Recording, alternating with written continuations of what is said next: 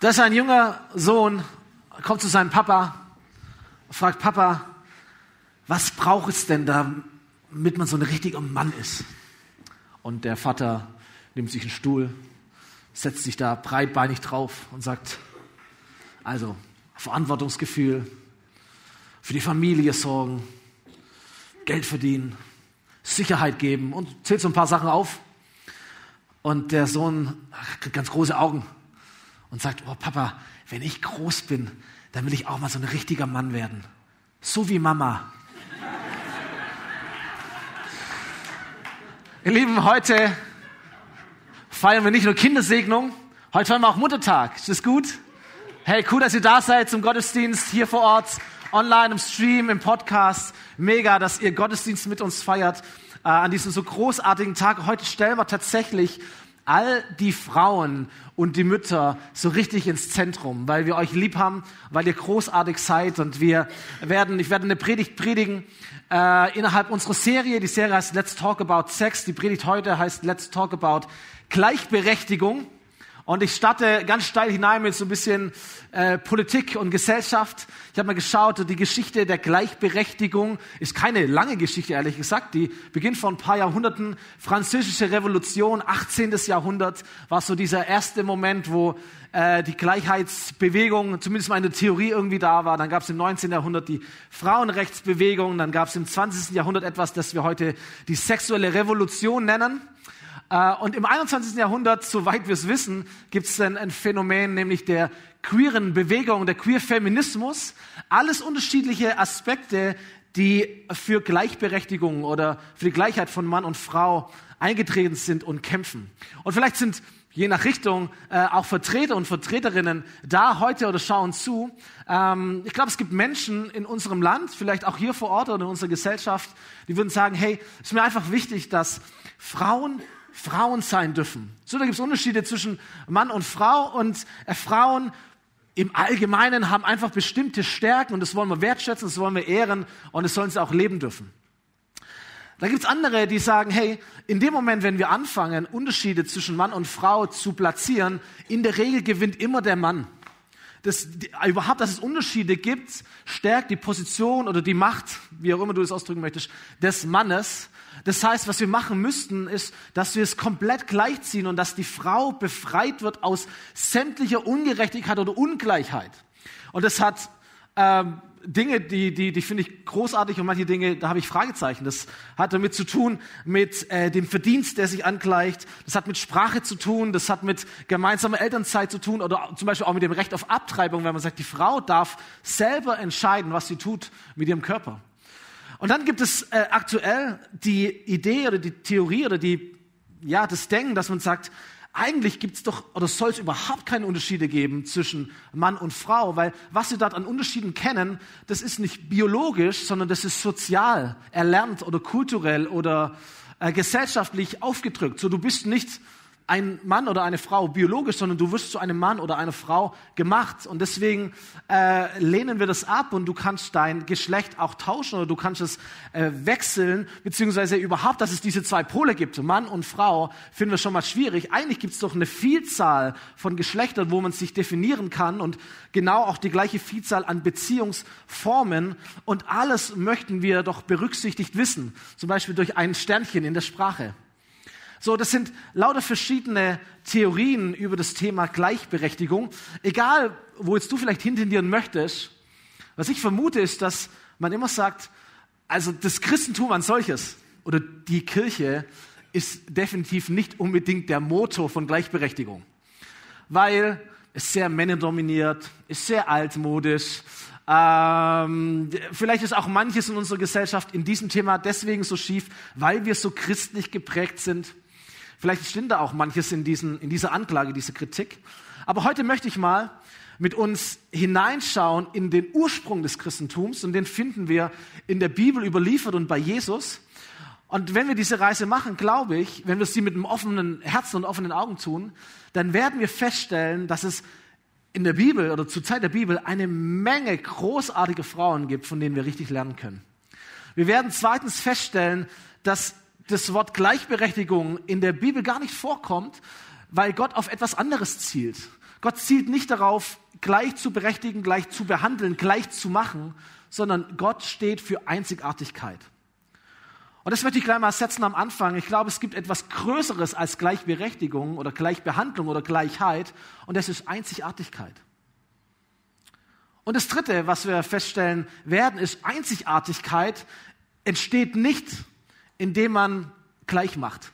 Deswegen entsteht Einzigartigkeit auch nicht durch eine Quote, auch nicht durch Gendern, auch nicht durch äh, Geschlechtsauflösung, sondern Einzigartigkeit findest du im Herzen deines Schöpfers. Und deswegen, wie in dieser ganzen Serie, nehme ich uns wieder mit in den Anfang der Geschichte und in den Anfang deiner Geschichte, in das allererste Kapitel der Bibel. Dort lesen wir nämlich, wie der Mensch geschaffen wurde. Es heißt in dem, in dem ersten Kapitel, Vers 27, Gott schuf die Menschen nach seinem Bild, nach dem Bild Gottes schuf er sie, als Mann und Frau schuf er sie. Und was wir hier lesen dürfen, ist, dass Gott nicht männlich ist, sondern dass Gott männlich und weiblich ist. Er wird bezeichnet als der Vater aller Schöpfung und gleichzeitig als die Mutter aller Kinder. Du weißt, dass Gott der Vater ist Gott der Sohn Jesus Christus. Aber wenn wir sprachlich korrekt ausdrücken, ist Gott die Heilige Geist. Überall, wo du vom Heiligen Geist in der Bibel liest, ist eine feminine Form hinterlegt in der Sprache der Bibel. So, die sogenannte Schöpfungsordnung, so nennt man das, also die Ordnung Gottes, ursprünglicher Gedanke, betrachtet Mann und Frau auf exakt der gleichen Ebene als Gottes Bild. Und man könnte auch sagen, aus Repräsentant Gottes das heißt, Gott wird sichtbar auf diese Erde, nicht nur durch Männer und auch nicht nur durch Frauen, sondern Gott wird sichtbar auf diese Erde durch Männer und durch Frauen. Und das ist eine großartige Würde, stimmt's? Die musst du dir nicht erkämpfen, die ist Gott gegeben. An all die Frauen, an all die Männer. Du bist dafür da, damit Gottes Bild sichtbar wird auf dieser Erde. Ist das großartig? Damit möchte ich schon mal starten, in diesen ersten Punkt zu setzen. Dann lesen wir im zweiten Kapitel äh, der Bibel, wird noch ein bisschen so reingezoomt in diese Schöpfung. Da heißt, der Herr, Gott sprach, es ist nicht gut, dass der Mensch allein ist. Da gab es erst einen Menschen, Adam.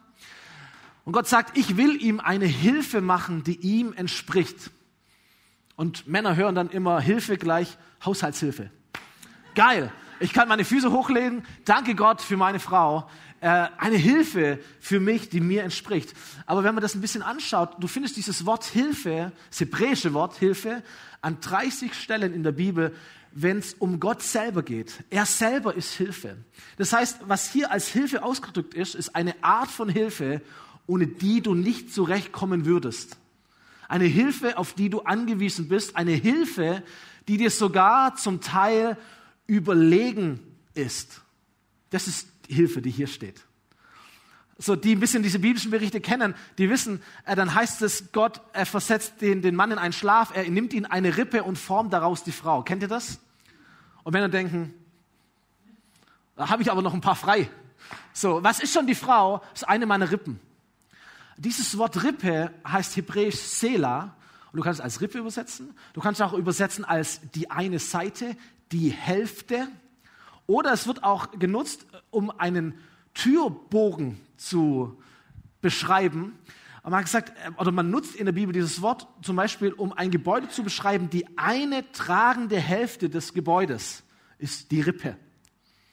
Okay, sogar gibt es diesen Begriff, wenn es um den Tempel geht, ums Haus Gottes.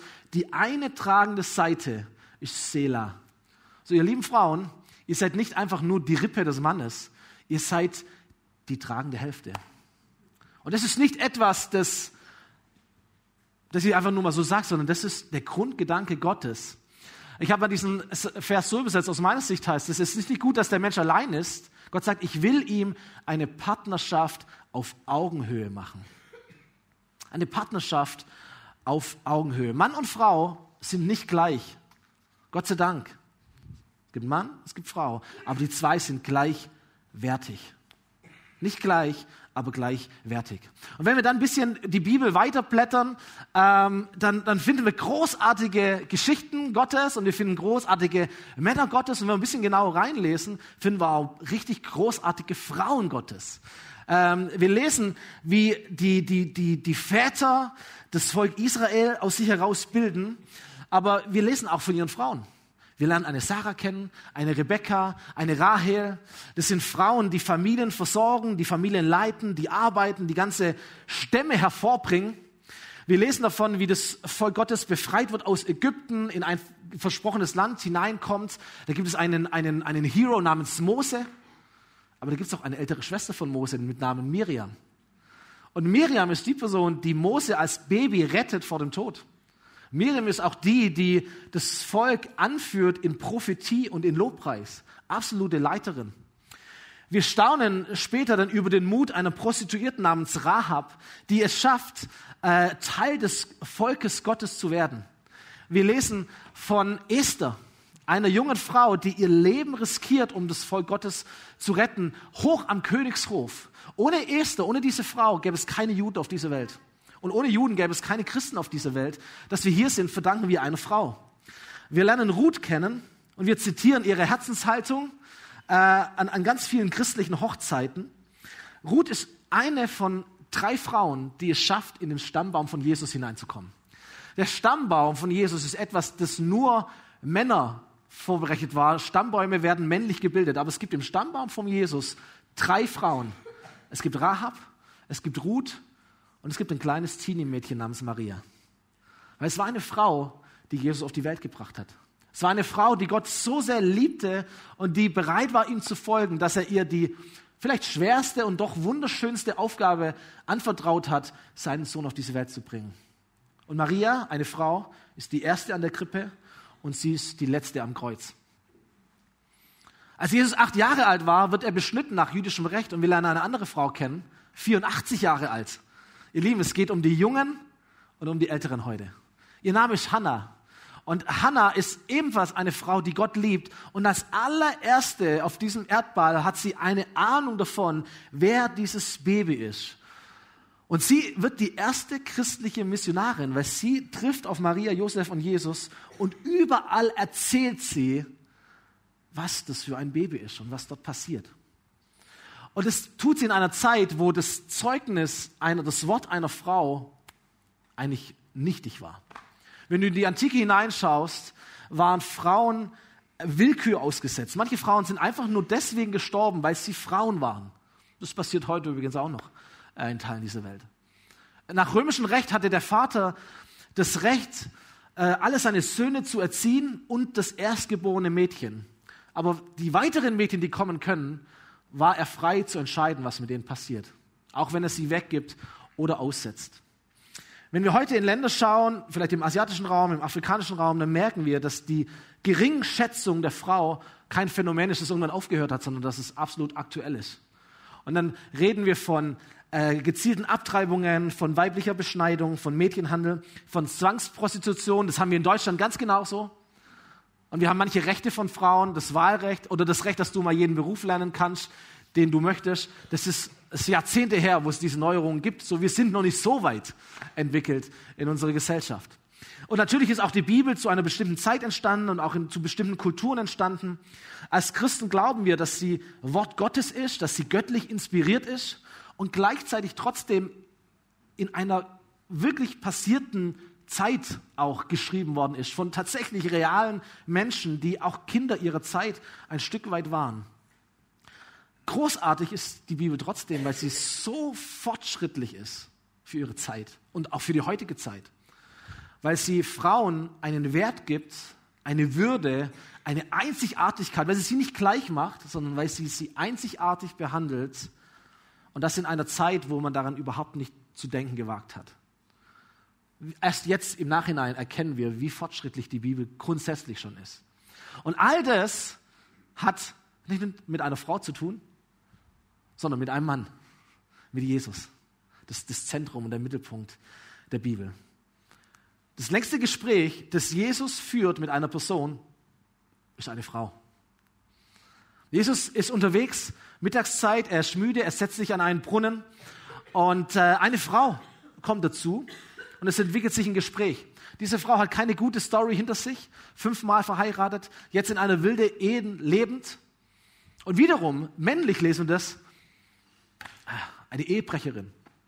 Wobei das nirgends so geschrieben steht.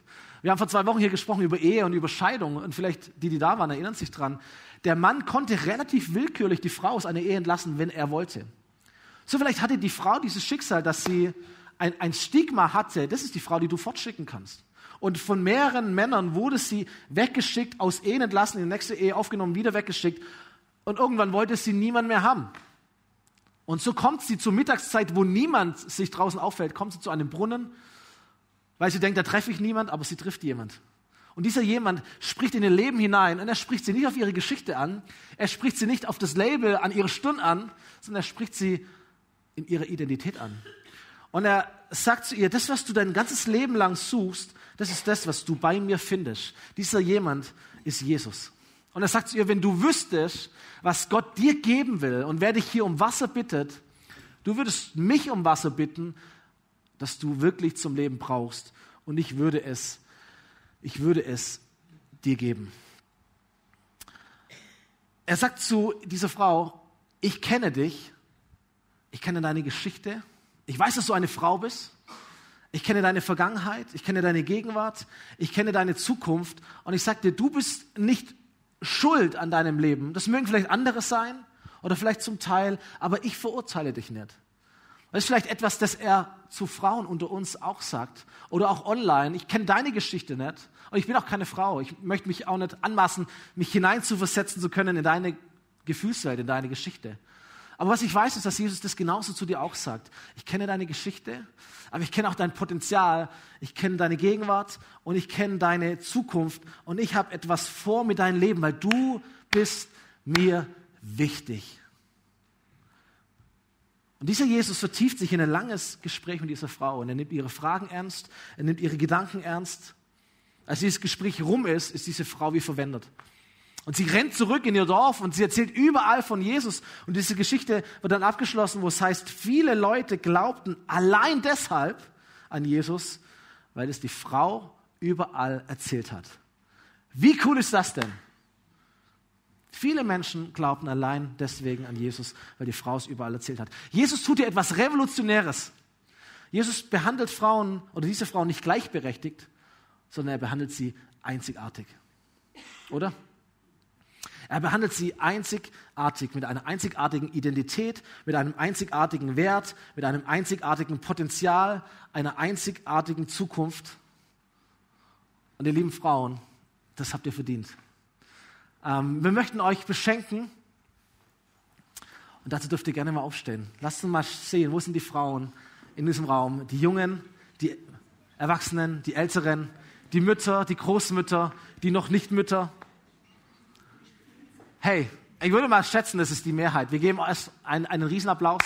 Danke, dass ihr da seid.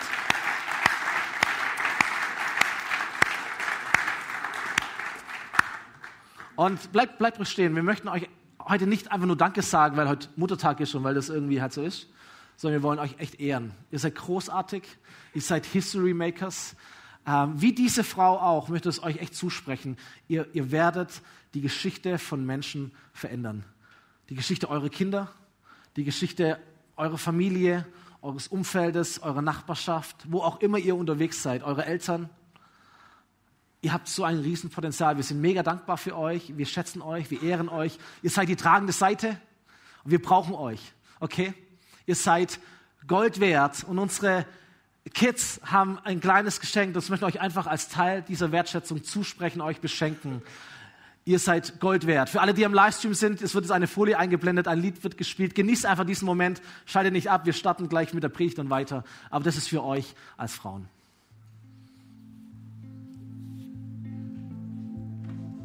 Ein altes Foto in meiner Hand, ewig, ewig nicht mehr gesehen.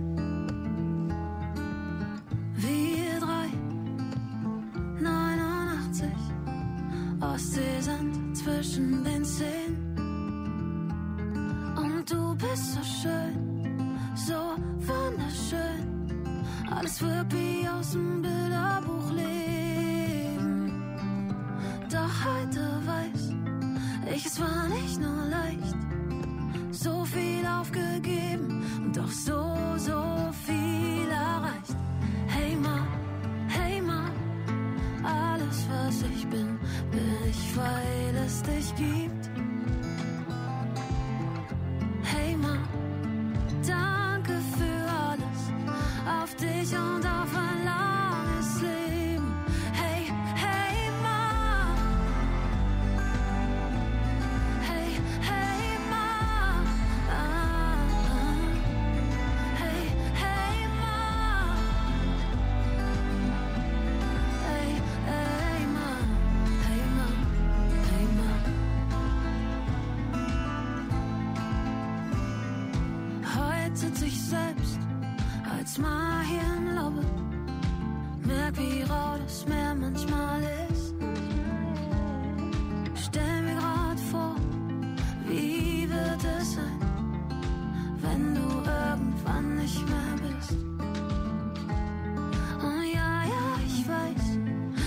Nicht immer leicht.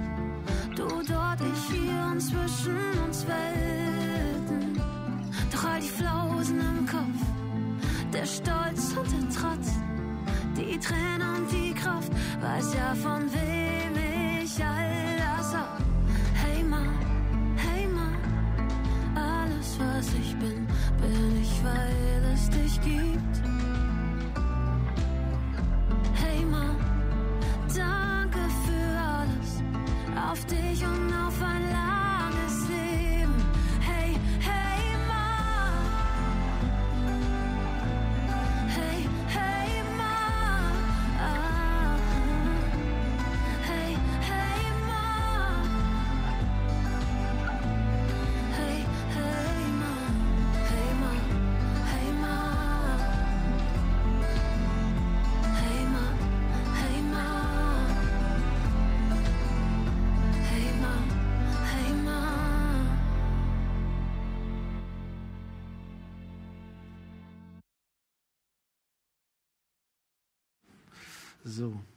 Für Jesus sind Mann und Frau gleich geschaffen, gleich berufen und in einer Zeit, wo Frauen nicht viel galten, hat Jesus sie genommen, er hat sie in sein Team geholt, er hat sie in seine Gemeinschaft berufen, er hat sie integriert, er begegnet ihnen auf Augenhöhe, er arbeitet mit ihnen zusammen.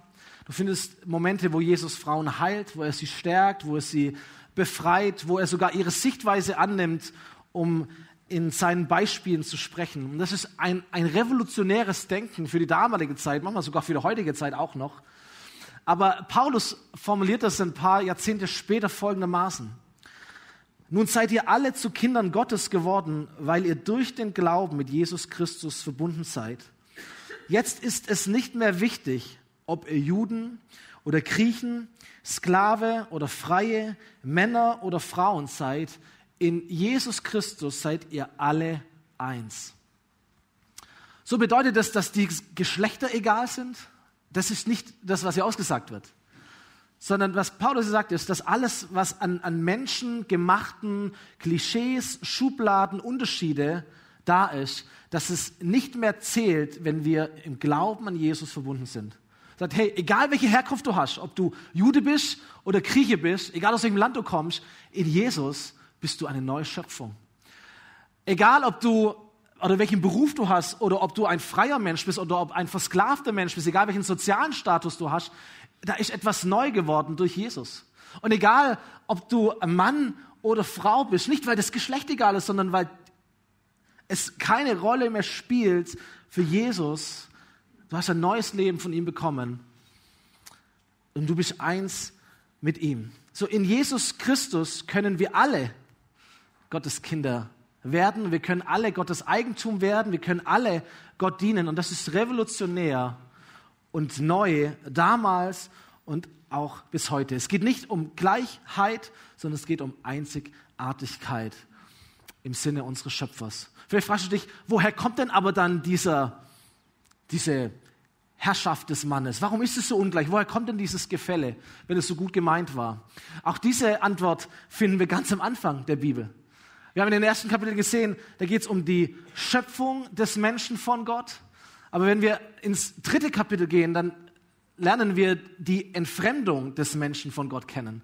Christen nennen das den sogenannten Sündenfall. Mann und Frau entscheiden sich gegen Gott, entscheiden sich für den eigenen Weg und etwas zerbricht. Eine Beziehung zerbricht. Nicht nur die Beziehung zwischen Mensch und Gott zerbricht, sondern auch die Beziehung zwischen Mann und Frau zerbricht. Bis dahin waren die immer eins, die hatten äh, ein Zuhause, die hatten, waren ein Herz und eine Seele, sie war, hatten den gleichen Auftrag, die gleiche Bestimmung, aber plötzlich sagt Gott zu dem Mann etwas anderes, zu der Frau. Plötzlich kommen da Unterschiede ins Spiel, plötzlich gibt es da ein, ein Machtgefälle.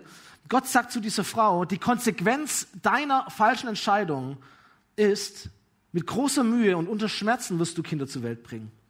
Du wirst dich nach deinem Mann sehnen, doch er wird über dich herrschen.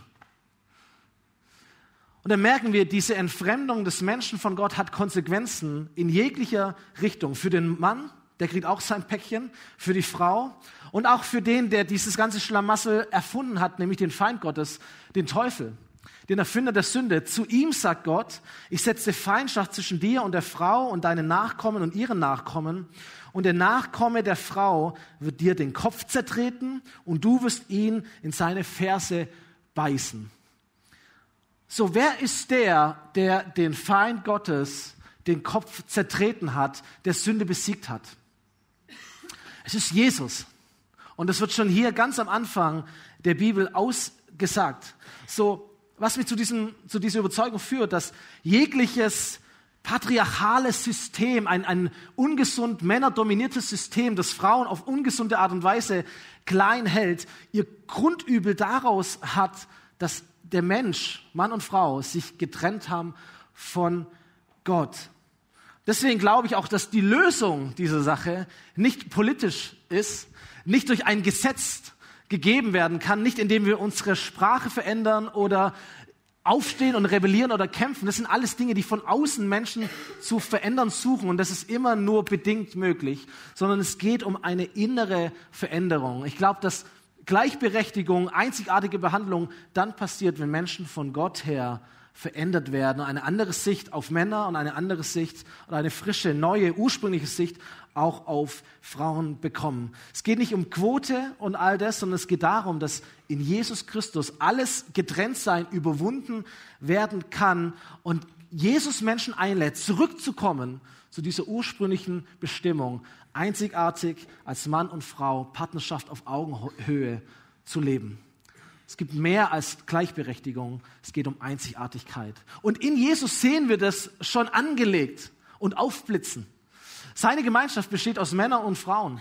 Seine Kirche wird oder wurde geleitet ganz am Anfang schon von Männern und von Frauen.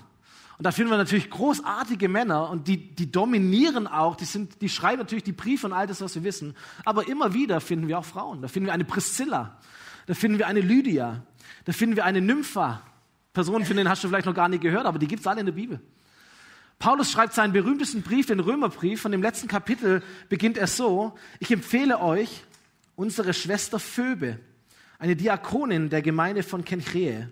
Nehmt sie im Namen des Herrn auf, wie es jemand, der zu Christus gehört, verdient. Unterstützt sie in allem, denn auch sie ist vielen eine Hilfe gewesen, mich eingeschlossen. Und wieder kommt dieses Wort Hilfe. Und Hilfe bedeutet hier, oder kannst du übersetzen mit Oberhaupt, mit Leiterin, mit Autorität, mit Vorsteher. So, das war nicht die Hilfe im Sinn von, die hat uns das Essen gemacht und es war auch nett und so weiter, sondern Paulus sagt, sie war wie eine Leiterin für mich. Behandelt sie bitte dementsprechend. Eine Diakonin war auch nicht eine Dienerin, so wie eine Putzfrau, sondern Diakon, Diakonin war die Bereichsleiterebene direkt unter der Gemeindeleitung. Das waren Männer und Frauen, die geleitet haben. Frauen, die Männer geleitet haben, die zu Männern gesprochen haben. Selbst Paulus ordnet sich dieser Frau unter. Ein paar Verse weiter lesen wir. Herzliche Grüße auch an Andronikus und Junia, meine jüdischen Landsleute, die mit mir wegen ihres Glaubens im Gefängnis waren. Beide sind ja noch vor mir Christen geworden und sind unter den Aposteln hoch angesehen. Und man kann davon ausgehen, dass Junia eine Frau war und dass es im ersten Jahrhundert eine Apostelin gab, die das getan hat, was die Apostel halt gemacht haben. Gemeinden gegründet, umhergereist, Kirchen aufgebaut, für den Glauben ins Gefängnis gegangen und so weiter. Und im Kreis der Apostel, der innersten Riege von Leitung, war sie hoch angesehen. So, das hat sich alles erst geändert. Äh, das kann man kirchengeschichtlich nachschauen, als das Christentum mächtig geworden ist als sich Machtstrukturen gebildet haben, als das Christentum Staatsreligion wurde und plötzlich entsteht ein Riesenapparat und das Gefälle fängt an sich zu bilden. Und dann wird irgendwann in der Bibel der, der Mensch zum Mann und die Diakonin zu Dienerin und Junia wurde zu einem Junias. Vielleicht hast du es sogar noch in deiner Bibel drin stehen, aber man kann davon ausgehen, dass hier nicht um einen Mann sich handelt, sondern um eine Frau, über die das gesprochen wird. Und trotzdem, über die Jahrhunderte schreibt Gott seine Geschichte mit Frauen. Da gab es im Mittelalter eine Hildegard von Bingen. Sie gilt als eine der gelehrtesten Frauen überhaupt im Mittelalter. Dort finden wir Katharina von Bora. Sie war nicht nur die, die Frau von Martin Luther, sondern sie war die tragende Hälfte. Sie war seine Managerin. Sie hat sein Leben organisiert. Wir finden Teresa von Avila. Sie gilt als die erste offizielle Kirchenlehrerin innerhalb der katholischen Kirche, wo wir sagen würden, das ist aber ein Männerverein. Aber da gibt es eine Frau an der Spitze. Mutter Teresa, ein Vorbild für so viele Menschen, weil sie den Armen gedient hat in Kalkutta. Oder eine, die noch lebt, auch 84 Jahre alt, Maria Prean, man kennt sie, reist herum, quer über den Globus, dient den Weißen, ist Missionarin, predigt. Und was wir verstehen dürfen an diesem Tag ganz besonders, aber überhaupt, das möchte ich noch mal zusammenfassen, ist erstens, die Frau ist ebenso Repräsentant Gottes auf der Erde. Männer auch, aber Frauen genauso. Gott wird sichtbar durch Mann und Frau. Zweitens, durch Frauen schreibt Gott seine Geschichte. Von Tag 1 an bis heute, auch hier in dieser Kirche. Gott schreibt seine Geschichte durch Frauen. Ihr Frauen seid History Makers. Drittens, Jesus, Jesus gibt Frauen und er gibt auch Männern, aber Frauen gibt die verlorene Würde Gottes wieder. Würde, ist ein schönes Wort. Königin, Tum. Herrlichkeit, Schönheit. Jesus stellt es wieder her. Du musst nicht darum kämpfen, du darfst empfangen, was Gott für dich hat. Und viertens, in Jesus können menschengemachte Unterschiede überwunden werden und das großartige Potenzial von Frauen blüht auf. Auch von Männern, auch von Frauen. Das Potenzial blüht auf in Jesus, weil er zurückführt zu dem ursprünglichen Gedanke Gottes. Das ist nicht mehr wichtig, Mann oder Frau, sondern ihr seid eins, weil ihr an Jesus glaubt und ihm nachfolgt. So, ihr lieben Männer, wenn wir ein bisschen mehr erreichen wollen wie nur Gleichberechtigung, also wenn wir Einzigartigkeit herstellen wollen, lasst uns unsere Frauen ehren. Okay? Nicht nur an dem Tag heute, sondern an jedem Tag. Nicht nur deine Frau, sondern alle Frauen. Nicht nur, wenn sie in eine Rolle hineingehen, was wir vielleicht als die klassische Rolle definieren würden, sondern auch wenn sie eine neue Rolle begehren. Lasst uns Frauen Gutes zusprechen, Ermutigendes zusprechen. Lasst sie uns so behandeln, wie Gott sie behandelt, nämlich einzigartig und königlich und herrlich und wunderbar. Und lasst sie uns ermutigen, dass sie sich ausprobieren, dass sie Berufung leben, dass sie Gaben leben. Und dann gehen wir in eine andere Rolle hinein, wenn es der Sache dient. Und an alle Frauen unter uns, glaubt nicht kleiner von euch, als Gott glaubt. Denkt so groß von euch, wie Gott von euch denkt. Jungen Mädels, denkt, denkt groß von euch. Denkt so groß von euch, wie Gott über euch denkt. Limitiert euch nicht selber, steht auf in einer guten Art und Weise. Nicht in einer Rebellion und in einem, jetzt muss man aber kämpfen und Feminismus und all diese Schlagwörter, sondern in einer Würde als, als Königinnen. Steht auf, lebt Berufung, geht vorwärts und seid und lebt als Geliebte und als berufene Töchter Gottes. Weil ich glaube, was dann passieren wird, ist das, was wir alle wollen. Wenn Frauen in der Art und Weise geehrt werden und wenn Frauen in der Art und Weise über sich königlich denken, dann wird diese Welt reicher. Dann wird die Welt reicher von starken Männern und starken Frauen. Da wird die Familie reicher von, mit starken Frauen und starken Männern. Und da wird die Kirche Gottes die Familie Gottes, die wird reich, wenn dieser Schatz gehoben wird. Starke Männer und starke Frauen. Die, die, die Bibel vergleicht die, die Kirche einmal mit dem Bild eines Körpers. Wir sind der Körper von Jesus auf, auf dieser Erde. Und jeder von uns weiß, dein Körper besteht aus zwei Hälften. Stimmt's? Eine rechte Seite und eine linke Seite. So, wenn du clever bist, dann läufst du mit beiden Füßen. Oder? Wenn du Menschen wirklich helfen willst, dann benutzt du nicht nur einen Arm, sondern du benutzt beide Arme. Wenn du wirklich stabil im Leben sein möchtest, dann musst du auf beiden Füßen stehen. So, da gibt's nicht links ist nicht besser wie rechts und rechts ist nicht besser als links. Du brauchst beide Hälften. So, wenn wir als Kirche reich sein wollen, wenn wir das leben wollen, was Gott für uns hat, wir brauchen Männer und wir brauchen Frauen. Wir brauchen nicht einen Mischmasch oder alles ist irgendwie gleich, sondern wir brauchen starke Männer und wir brauchen starke Frauen in der Einzigartigkeit ihrer Geschlechter. Wir werden besser sein, wir werden schneller sein, wir werden effektiver sein als Kirche. Band darf äh, nach vorne kommen für den letzten Song. Und ich möchte über all das hinaus, über Gleichberechtigung, noch einen letzten Impuls setzen. Für uns hier im Saal und für alle, die auch online am Stream oder am Podcast sind, zuschauen, zuhören. Ich glaube, es gibt noch etwas Größeres als Mann sein oder als Frau sein. Jesus ist einmal am Predigen und da heißt es, während er noch sprach, rief plötzlich eine Frau aus der Menschenmenge ihm zu wie glücklich kann sich die Frau schätzen, die dich geboren und gestillt hat? Also Muttertag, okay? Und äh, Jesus bekommt ein Kompliment für seine Mama. So ein Strauß Blumen. Hey, mega, deine Mutter, wow, das muss echt, was, was für eine Mutter muss das gewesen sein? Großartig, alles Gute zum Muttertag, Jesus.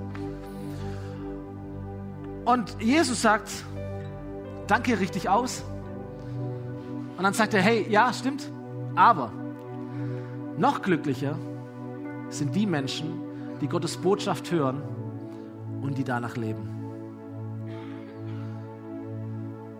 Und ich möchte diesen einen letzten Gedanken mitgeben. Ich glaube, größer noch als ein einzigartiger Mann Gottes zu sein oder eine einzigartige Frau Gottes zu sein, größer als Mutter oder als Vater zu sein, ist es ein Kind zu sein. Größer als Vater, Mutter, Mann oder Frau, egal welche Rolle du hast, größer als all das ist ein Mensch zu sein, der Jesus kennt und der Jesus nachfolgt und der im Willen Gottes lebt. Egal welche Geschichte du hast, egal welches Geschlecht du hast, egal welche Herkunft du hast, egal ob du viel von dieser Predigt verstanden hast oder nichts, egal ob du zum ersten Mal hier bist oder eingeschaltet hast oder zum x Mal zum Gottesdienst kommst. Das aller, allerwichtigste, sagt Jesus, ist, dass du hineinstattest in das Abenteuer, deinen Schöpfer und seinen Sohn Jesus kennenzulernen und in seinem Willen dein Leben zu führen. Als Mann oder als Frau. Als älterer Mensch oder als jüngerer Mensch. Die Frauen, eure größte Berufung ist nicht das Kinderkriegen und die Familie zu unterhalten ähm, oder vielleicht den gleichen Job zu bekommen, das gleiche Geld, wie dein Mann das tun würde. Ich weiß nicht, worüber Frauen sich definieren könnten. Das ist nicht die größte Berufung. Deine größte Berufung ist, Tochter Gottes zu sein. Wir Männer, unsere größte Berufung ist nicht, wie sagt man so schön, ein Haus zu bauen, einen Baum zu pflanzen, einen Sohn zu zeugen. Ist alles nett. Unsere größte Berufung ist, Sohn Gottes zu sein. Und damit möchte ich schließen. Lass uns gemeinsam aufstehen. Würde gerne mit uns beten. Und würde gerne vor allem für die Menschen unter uns beten oder die online sind, die sagen, hey, ich möchte diesen Gott, der so revolutionär ist vielleicht für mich, der so neue Gedanken hat für mich, der mich einzigartig sieht, diesen Jesus möchte ich mehr kennenlernen. Diesen Jesus möchte ich folgen. Auch wenn ich vielleicht noch gar nichts richtig von ihm kenne, ich möchte ihm erlauben, dass er mich in einen Weg hineinführt, um ihn mehr kennenzulernen. Oder wenn du sagst, hey, ich kenne schon ganz viel von Jesus, aber das sind ein paar neue Gedanken. Ich möchte alles, was Jesus für mich hat, das möchte ich in meinem Leben haben. Ich möchte mich entscheiden, Jesus weiter und klarer nachzufolgen. Jesus hat diese Tür für Menschen geöffnet, zurück zu dem eigentlichen Gedanken Gottes. Und lass uns mal die Augen schließen, um einen Moment der Intimität darzustellen. dass niemand sich beobachtet fühlt oder beobachten müsste. Aber ich möchte einfach fragen, bevor ich bete, weil ich besonders für diese Menschen beten möchte, ob jemand da ist und sagt, hey, ich möchte diesen Jesus, der so anders ist, als ich dachte, ich möchte diesen Jesus kennenlernen. Und ich möchte mich entscheiden dafür, ihn in mein Leben einzuladen, damit er mir mehr zeigt, wie er ist. Und wenn du diese Entscheidung treffen möchtest heute, darfst du kurz einmal deine Hand heben, damit ich weiß, ob Menschen da sind heute, die diese Entscheidung treffen. Wer ist hier und wer ist mutig und sagen, Jesus, ich möchte dich kennenlernen.